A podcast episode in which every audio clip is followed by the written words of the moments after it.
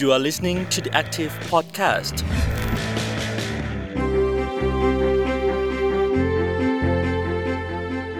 สวัสดีค่ะคุณผู้ฟังยินดีต้อนรับเข้าสู่ช่วงเวลาของ The Active Podcast ค่ะ ในช่วงหลายปีที่ผ่านมานะคะ เรามักจะได้ยินคำว่าสิทธิ เสรีภาพ สิทธิมนุษยชน หรือแม้กระทั่งคำว่าสันติภาพนะคะ เป็นคำที่เราน่าจะได้ยินบ่อยๆ ในช่วงเวลาหลายปีที่ผ่านมาค่ะ ไม่ว่าจะเป็นสถานการณ์ในประเทศไทย หรือว่าสถานการณ์ในระดับนานาชาติ หรือว่าในระดับโลกนะคะ อย่างเช่น กรณีของเมียนมาหรือกรณีของศรีลังกา ยูเครน หรือเร็วๆนี้นะคะ กรณีข้อพิพาทในพื้นที่ออของทั้ง จีน ไต้หวัน หรือแม้กระทั่งเกาหลีเหนือเกาหลีใต้ ประเทศเหล่านี้ค่ะ ก็จะมีทุกครั้งที่มีความขัดแย้ง มีสถานการณ์ที่ไม่น่าไว้วางใจเนี่ยเรื่องของสันติภาพก็จะถูกพูดถึงค่ะ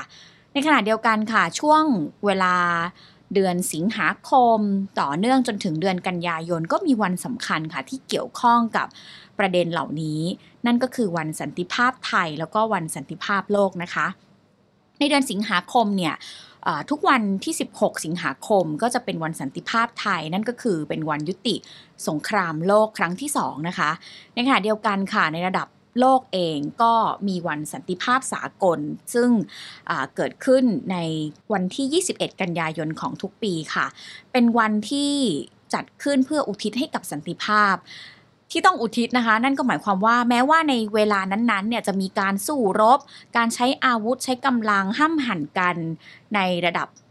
พื้นที่หรือว่าระดับโลกระดับนานาชาติก็ตามเนี่ยก็จะเป็นโอกาสพิเศษที่กำหนดให้มีการหยุดยิงชั่วคราวในพื้นที่ที่กำลังสู้รบกันอยู่ค่ะ นี่ก็เป็นวันสำคัญที่ทำให้เห็นว่าไม่ว่าจะเป็นสังคมไทยหรือแม้กระทั่งสังคมโลกเนี่ยก็มีความพยายามแล้วก็ให้ความสำคัญกับการสร้างสันติภาพให้เกิดขึ้นได้ ด้วยวันสำคัญเหล่านี้ก็จะเป็นหนึ่งในสัญลักษณ์หนึ่งนะคะ นี่ก็เป็นที่มาค่ะคุณผู้ฟังที่ซีรีส์ขัดแย้งไม่รุนแรงที่ The Active ได้ร่วมกับสถาบันสิทธิมนุษยชน และสันติศึกษา มหาวิทยาลัยมหิดล แล้วก็ มูลนิธิโกมลคีมทองค่ะ ก็จัดซีรีส์ยาวต่อเนื่องขึ้นมานะคะ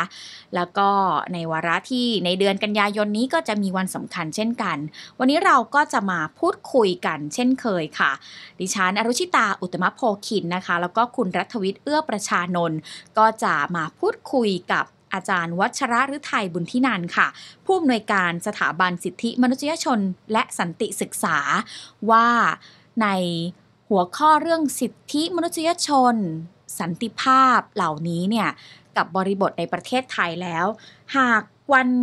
สันติภาพสากลเนี่ยมีการกำหนดแนวคิดว่า ยุติการเหยียดเชื้อชาติสีผิว แล้วก็สร้างสันติภาพ แล้วบริบทของไทยนั้น หากไม่มีประเด็นเหล่านี้เกิดขึ้นเนี่ยอะไรคือสิ่งที่เทียบเคียงกันได้ แล้วก็นำมาสู่การสร้างสันติภาพให้กับโลกเช่นเดียวกันค่ะ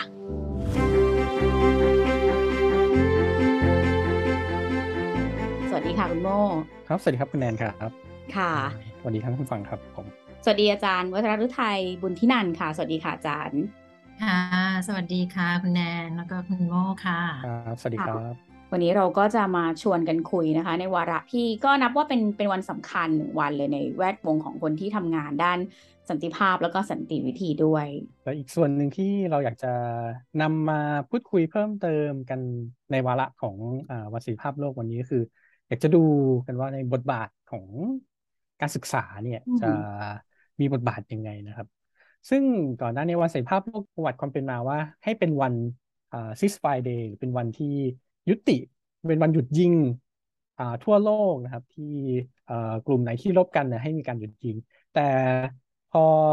พัฒนาการแนวคิดเรื่องสันติภาพที่มันขยายตัวมากขึ้น มันก็มี แนวคิดต่างๆ ที่มองว่าสันติภาพมันไม่ใช่แค่การหยุดยิงละ แล้วก็แต่ละปีแต่ละปีเนี่ยวันสันติภาพโลกก็จะมีธีมจะมีหัวข้อ ให้คนเราทั่วโลกได้ทำความเข้าใจแล้วก็ได้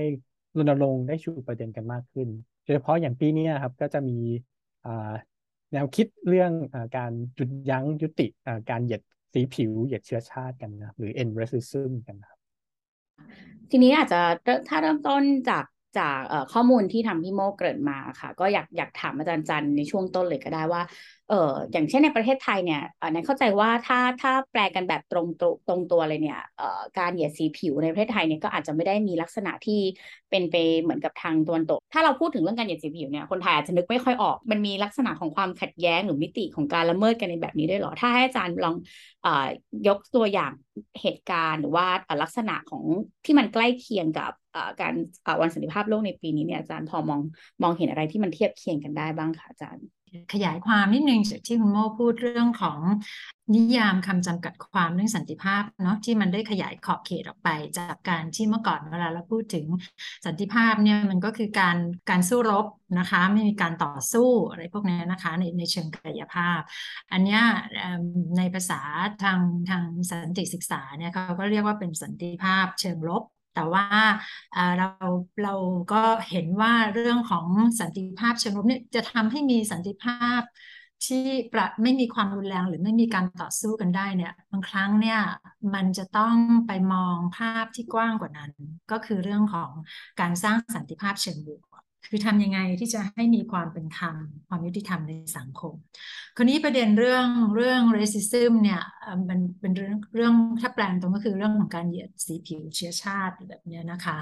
ซึ่งในสังคมไทยเนี่ยอาจจะไม่ได้ปรากฏชัดเจนเท่าไหร่เหมือนกับในสังคมตะวันตกนะคะ แต่ว่าเรื่องของ racism เนี่ยมันมันก็เป็นเรื่องของการมีอคติอะ คือการมีอคติเนี่ยมันก็คือพวกอิซึมทั้งหลายอะ ISM อะนะ racism มันก็จะมี sexism แล้วมันก็จะมี ageism อะไรซึ่งไอซึ่งอื่นๆ ซึ่งมีอคติ ซึ่งอ่ามันมีได้ในหลายรูปแบบอคติในสังคมไทยอะมันก็เยอะมาก ใช่ไหมไม่ว่าจะเป็นเรื่องของความต่างในวัฒนธรรม หรือวิถีชีวิต ซึ่งเป็นเรื่องของชาติพันธุ์ เรื่องของคนที่ใช้ชีวิตต่างจากเราอย่างกลุ่มคนไร้บ้านเนี้ยเราก็มีอคติกับกลุ่มคนหนึ่งพวกนี้ใช่ไหมคะ หรือว่ากลุ่มแรงงานข้ามชาติ หรือว่าคนเมืองคนชนบทอย่างเงี้ย เราก็อาจจะไม่ได้เข้าใจซึ่งกันและกัน แล้วก็ มีอคติซึ่งกันและกันนะคะ ในในในมุมเรื่องของอคติที่เป็นความต่างในวัฒนธรรมหรือวิถีชีวิต หรือว่าเราก็มีอคติที่มาจากอัตลักษณ์ของบุคคลเนาะอย่างเช่นคนที่มีความหลากหลายทางเพศนะคะ แล้วก็มีอคติเรื่องนี้ หรือเรื่องวัยเราก็มีอคติเนาะ เป็นเอจิซึมเนี่ยก็เป็นเป็นเทรนด์ใหม่ที่มาเนื่องจากสังคมไทย แล้วก็สังคมโลกก็มีประชากรที่เป็นผู้สูงวัยมากขึ้น มันก็มีแกลบตรงนี้ แล้วก็ผู้ที่ผู้สูงอายุก็กลายเป็นคนที่อาจจะถูกเลือกปฏิบัติในบางเรื่องนะคะ หรือว่าความเป็นอื่น ที่เราเรียกว่า otherness ต่างๆ อัตลักษณ์อื่นๆ ที่ที่มองว่ามันไม่ได้ไม่ได้หลอมรวมเข้ากับอัตลักษณ์หลักของสังคมนั้นๆ ซึ่งสังคมไทยเนี่ยก็พยายามมีอัตลักษณ์หลักคือความเป็นไทยเนาะมันก็ทำให้อัตลักษณ์อื่นๆ เนี่ยอาจจะถูกเบียดขับไปอยู่ไปอยู่ชายขอบ แล้วก็กลายเป็นเป็นอคติขึ้นมา พออาจารย์เล่าเรื่องเรื่องแบบเอ่อความความแตกต่างบางเรื่องเนี่ยอาจจะเป็นความแตกต่างทางกายภาพ เช่นเด็ก ๆ ในโรงเรียน ใครที่มีลักษณะแตกต่างจากคนอื่นแบบเนี้ย ก็เราก็จะเรียกว่าถูกบูลลี่ แบบนี้ก็ก็นับว่าเป็นเรื่องเดียวกันถูกไหมคะอาจารย์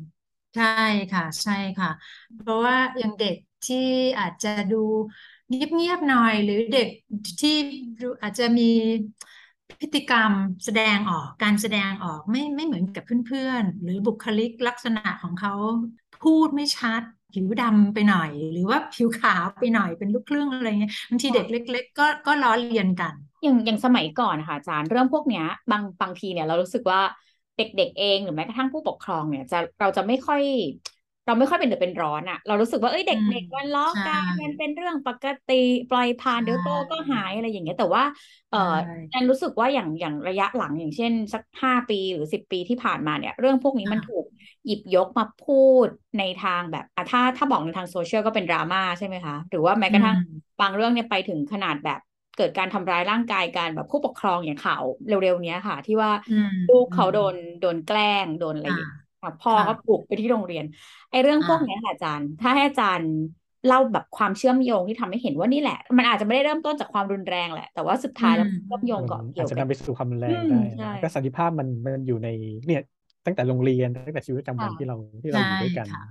ค่ะ คือคือถ้ามองเมื่อกี้ว่าเอ่อเริ่มจากความต่างเนี่ยนะแล้วมันในมีความต่างในมิติต่าง ๆ เนี่ย ถ้ามันไปในเชิงลบเนี่ย หมายความว่าก็มองว่า ถูกแยกออกไป ถูกกันแกล้งหรือถูกกระทำรุนแรงเนี่ยเพื่อนอาจจะตีหรือล้อหรืออะไรอย่างเงี้ยนะคะ หรือว่าที่เห็นเป็นข่าวเนี่ยก็คือทำร้ายถูกทำร้ายร่างกายเนี่ยนะคะ ส่วนหนึ่งเนี่ยมันก็อาจจะมาจากที่ว่าเดิมเนี่ยสังคมไทยก็อย่างที่แนนบอกว่า มองว่าไอ้เรื่องกันแกล้งอะไรนี่มันเป็นเรื่องเหมือนกับไม่ไม่ได้ถือว่าเป็น บูลลี่อะมันไม่ได้เป็นเรื่องความรุนแรงอะแต่มันเป็นการเล่นกันอะในในแบบเด็กๆนะเมื่อก่อนเราก็ไม่ได้คิดอะไรเนาะเอ่อแต่คราวเนี้ยเข้าใจว่ามันก็มีมีความตื่นตัวมากขึ้น แล้วก็มีความเข้าใจมากขึ้นจากสื่อต่างๆ ในสังคมอะที่การบ่มเพาะเอ่อพฤติกรรมพวกนี้เนี่ยหรือการแสดงออกแบบนี้นะมันนำไปสู่ความรุนแรง ได้ในในระยะต่อไปถึงแม้ว่ามันมันอาจจะเป็นความรุนแรงที่เมื่อก่อนหน้านี้เรามองไม่เห็นอะพอมันมีคำอธิบายแบบนี้ก็ทำให้สังคมหรือคนในสังคมเข้าใจได้มากขึ้นว่าอ๋อความรุนแรงเนี่ยมันไม่ใช่ต้องลุกขึ้นมาตบตีกันก่อนนะ หรือไม่สู้กันก่อนนะ แต่มันแฝงอยู่ในวิถีปฏิบัติ ที่มันส่งผลกระทบต่อจิตใจ ส่งผลกระทบต่อความรู้สึกนึกคิดหรือความเชื่อมั่นของของตัวเด็กหรือคนในในสังคมนะคะ อันเนี้ยก็เป็นส่วนหนึ่ง ซึ่งซึ่งคิดว่าพอสังคมไทยเริ่มตระหนักมากขึ้นเนี่ยมันก็มันทำให้คนนำมาเป็น ประเด็นคือคือหยิบยกมาแล้วก็พยายามที่จะหาทางแก้ปัญหามากขึ้น อันนี้ก็ส่วนหนึ่งค่ะ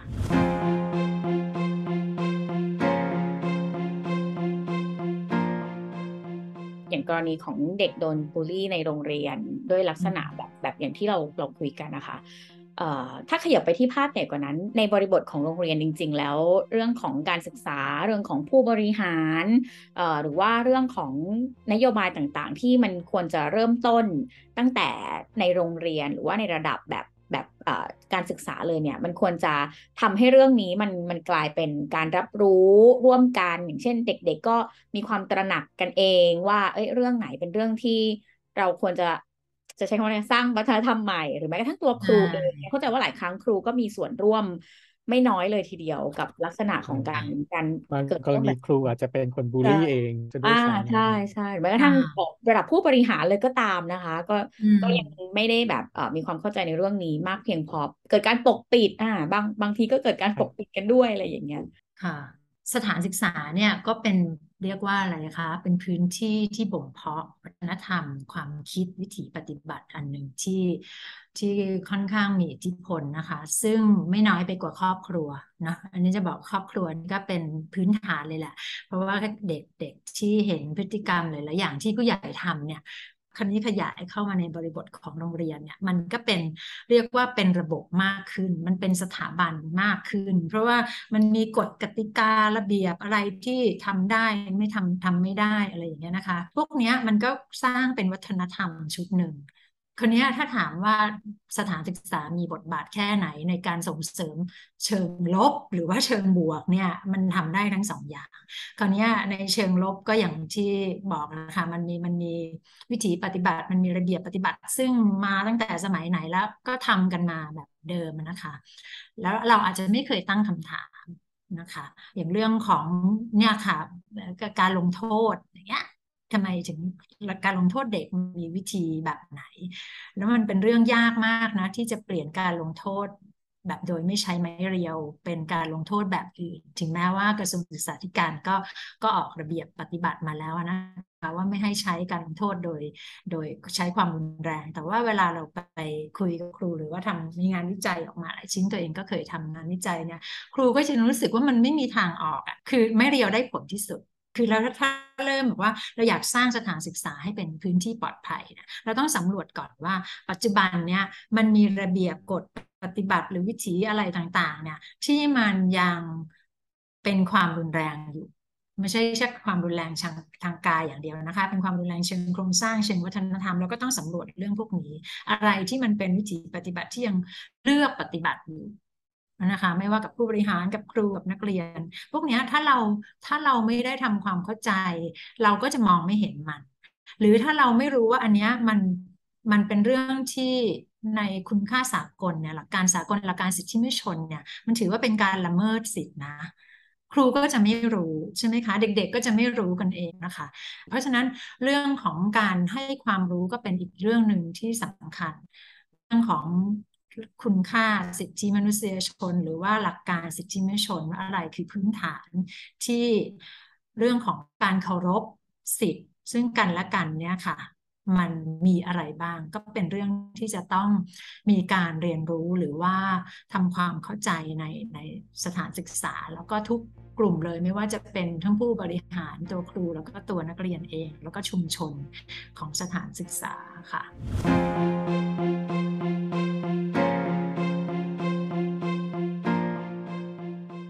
ามสี่ปีที่ผ่านมาเนี่ยก็มีกลุ่มนักเรียนที่พยายามจะเรียกร้องในประเด็นเรื่องเคารพสิทธิมนุษยชนไม่ให้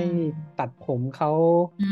หรือมีการเรียกร้องในในเรื่องอระเบียบทรงผม หรือรวมถึงในขณะที่ในระดับอุดมศึกษาเองก็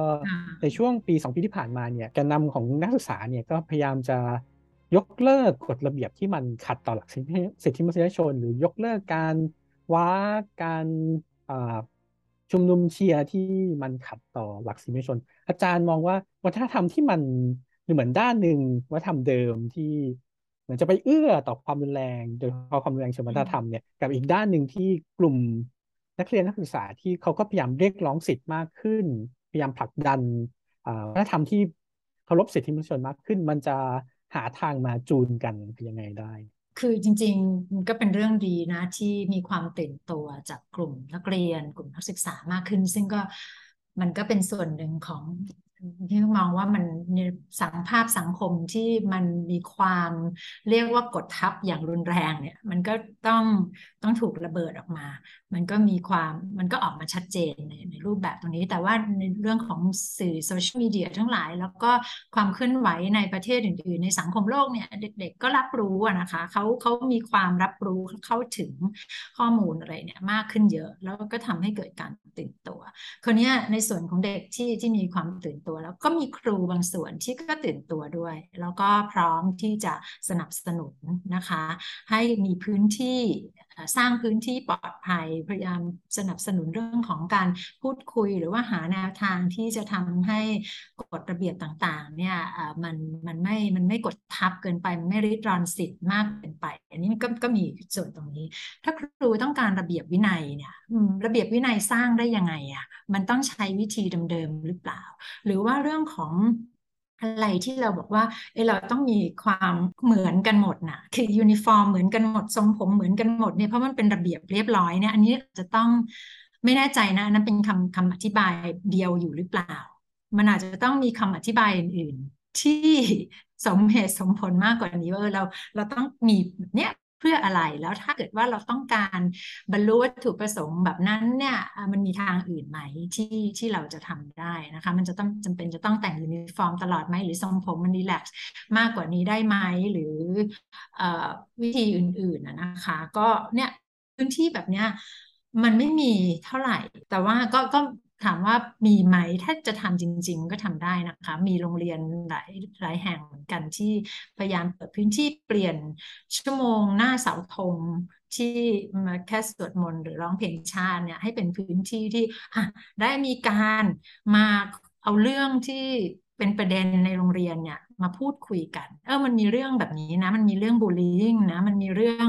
ที่เออนักนักเรียนร้องเรียนนะเออเราจะคุยกันยังไง เราจะจัดการกันยังไง แต่มันต้องการการเปิดใจอะค่ะ ของทุกฝ่าย ที่จะทำให้เกิดพื้นที่แบบนี้แล้วสามารถคุยกันอย่างสร้างสรรค์ได้ก่อนหน้านี้นันเข้าใจว่ามันมีความพยายามที่จะผลักดันตัวหลักสูตรที่เกี่ยวข้องกับสิทธิมนุษยชนในโรงเรียนแบบจริงจังเลย แล้วก็บางโรงเรียนเนี่ยก็ก็ใช้ เองเลยโดยที่แบบยังไม่ได้รอรอรอทางรัฐนเข้าใจว่ากฎระเบียบบางข้อของของกระทรวงเองของอหน่วยงานเชิงนโยบายเองเนี่ยก็ก็พยายามจะปรับบ้าง แต่ว่าอาจจะไม่ได้แม้จะไม่ได้มากพอ แต่ว่าพออาจารย์อาจารย์จะยกตัวอย่างว่าเฮ้ยจริง ๆ แล้วสุดท้ายเนี่ยไอตัวระเบียบพวกนี้มันอาจจะเป็นแค่เครื่องมือหนึ่งแต่ว่าถ้าคนในโรงเรียนอย่างเช่นผู้บริหารหรือครูเนี่ยไม่ได้เข้าใจไม่ได้เปิดพื้นที่ อย่างการคุยกันเนี่ยน่าจะเป็น เป็นเครื่องมือสำคัญเลยทีเดียว มันพอจะทำให้เรื่องที่เราคุยกันมาตั้งแต่ต้นเนี่ย หรือแม้กระทั่งการที่จะสร้างสันติภาพให้เกิดขึ้นในโรงเรียน ยังไม่ต้องไปถึงระดับโลกเนี่ยมันเกิดขึ้นในไทยได้อย่างจริง ๆ เลยนะคะ ใช่ค่ะใช่แล้วก็คิดว่ามันก็เป็นเรื่องของความตระหนักเนาะคืออะไรเนื่องจากเราเราก็ไม่ได้โทษครูไปทั้งหมด เพราะว่าครูก็อยู่ในระบบเนี้ย คือก็อยู่ครูก็ถูกกระทำมาเนาะเป็นส่วนหนึ่งคนนี้เราก็ต้องเราก็ต้องสร้างพื้นที่เราก็ต้องตระหนักตรงนี้ค่ะ มันก็จะต้องไปดูทั้งระบบเลยนะคะ ว่าภาระของครูก็จะต้องลดลงเนาะถ้าครูยังต้องทำภาระเหมือนเดิมๆเนี่ยครูไม่ต้องไปนั่งคิดว่าจะสร้างพื้นที่คุยกับนักเรียนได้ยังไงมันมันก็เลยจะไปดูในเชิงโครงสร้างด้วย ถ้าเราจะเปลี่ยนวัฒนธรรมเราก็ต้องย้อนกลับไปดูโครงสร้าง โครงสร้างจะเอื้อได้ยังไงให้คนในระบบเนี่ยสามารถเปิดตัวเองออกมาได้บ้าง ไม่ต้องรู้สึกกดดัน ไม่ต้องรู้สึกว่าตัวเองจะผิด ถ้าเกิดว่าไม่ได้ทำตามอะไรบางอย่างนะคะกฎกติกาที่ได้เขียนไว้อะค่ะ ซึ่งระเบียบล่าสุดของกระทรวงศึกษาธิการที่พูดถึงตัวนี้ค่ะ บอกว่าจะทำยังไงให้สถานศึกษาเนี่ย สร้างบรรยากาศที่เอื้อต่อการเรียนรู้ที่ที่นักเรียนเนี่ยไม่สามารถมีความสุขได้ ซึ่งอันนี้ก็เป็นจุดหนึ่งเลยนะที่ถ้าเอาแนวแนวนโยบายกว้างๆเนี่ยมาปฏิบัติเนี่ยแล้วมีเครื่องมือใส่ไปให้เป็นครูเนี่ย มันจะทำให้เกิดการเปลี่ยนแปลงได้ ถ้าถ้าเราจะทำจริง ๆ เหมือนจากที่อาจารย์พูดถึงมันก็มีความพยายามในการ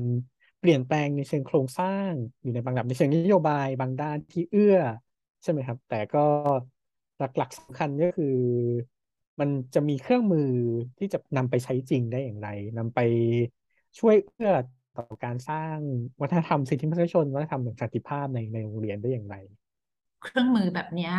หลาย ๆ ที่ถูกพัฒนาแล้วก็ถูกไปทดลองใช้นะคะ โดยกลุ่มครูก้าวหน้าทั้งหลายเองนะครูเนี่ย ไม่ว่านโยบายมาอะไรยังไงเนี่ย แต่ถ้าครูมีความเชื่อว่าไอ้ตัวเองต้องการต้องสอนอย่างแบบ empower หรืออย่างต้องสอนอย่างสร้างพื้นที่ประชาธิปไตยเนี่ยครูก็จะจัดห้องเรียนของตัวเองเนี่ยให้ให้มันเอื้อไปแบบนั้นได้ ซึ่งซึ่งก็มีเรียกว่า โน้ตฮาวหรือการทดลองกระบวนการหลาย ๆ อย่างนะคะ ที่จะนำมาใช้ในการจัดชั้นเรียนที่เอื้อต่อการสร้างพื้นที่ปลอดภัยในชั้นเรียนนะคะ กระบวนการของอันหนึ่งที่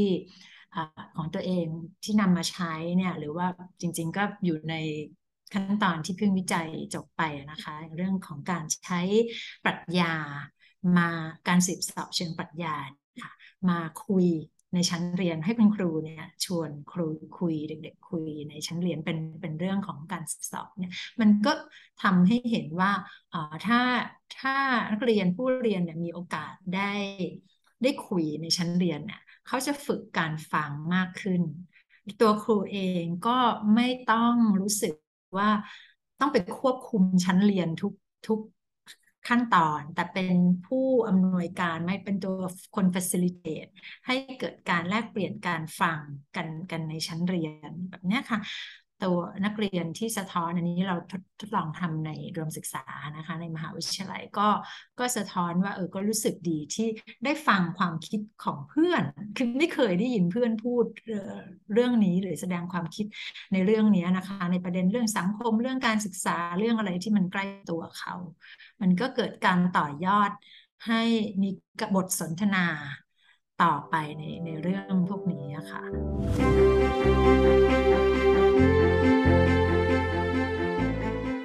เราเนี่ยเปิดหัวมาที่เรื่องของวันสันติภาพสากล แล้วก็เราก็พยายามที่จะยกตัวอย่างที่ทำให้เห็นว่าจริงๆ แล้วบริบทในสังคมไทยเนี่ยเรื่องเหล่านี้ที่เราอาจจะไม่เคยนึกถึงเลยว่ามันมีความเชื่อมโยงเกาะเกี่ยวกันกับเรื่องของสันติภาพ แต่ว่าอาจารย์ก็ได้เล่าให้เห็นแล้วว่าเอออย่างเช่น เรื่องของประเด็นเหล่านี้ในโรงเรียนหรือว่าสถาบันการศึกษาเนี่ยมันก็เป็นจุดเริ่มต้นที่สำคัญเลย อาจารย์คิดว่ามันสามารถที่จะยกระดับ ไปสู่การสร้างสันติภาพร่วมกันยังไง ในระดับของทั้งประเทศไทย แล้วก็เป็นส่วนหนึ่งของโลกด้วยค่ะอาจารย์ การเปลี่ยนเนี่ยมันก็คงต้องเปลี่ยนหลายระดับ เปลี่ยนในเชิงในเชิงที่แต่ละคนตระหนักก่อนว่าตัวเองมีส่วนในการทำให้เกิด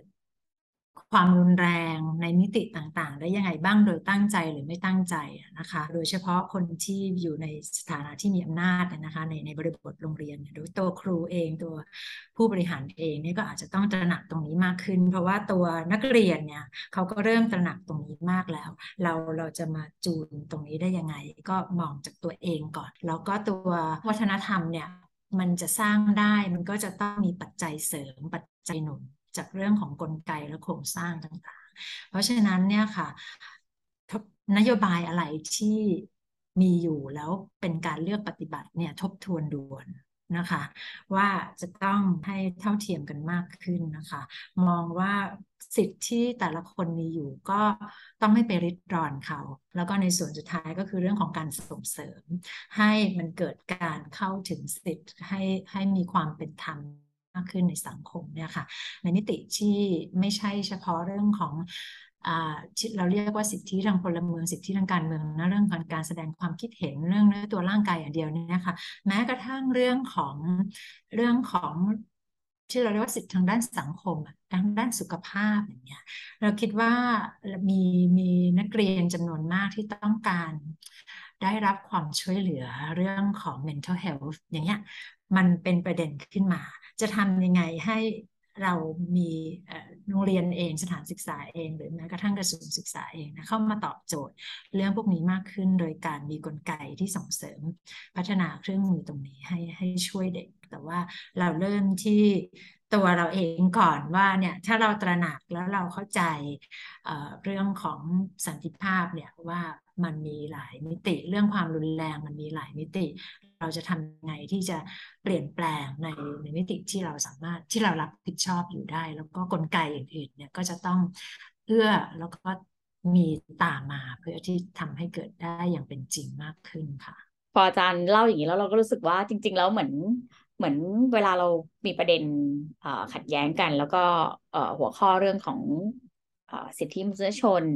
ถูกหยิบยกขึ้นมาเนี่ย มันก็จะมีคนแบบสองฝ่ายเสมอที่แบบว่า เอ้ยบางทีก็ถ้าถ้าครั้งหนึ่งเขาอาจจะยังไม่ได้มองเห็นผลของการถูกละเมิดนะเนี่ยก็อาจจะยังมองภาพไม่ค่อยเห็น แล้วก็อาจจะไปจ้าสว่า เอ้ยอะไรก็สิทธิมนุษยชนอย่างนี้ก็ควบคุมกันไม่ได้อะไรเงี้ยแต่ว่าพออาจารย์เล่าแล้ว พอมันเกี่ยวกับองค์คาพยพทั้งหมดของสังคมเนี่ย เรารู้สึกว่า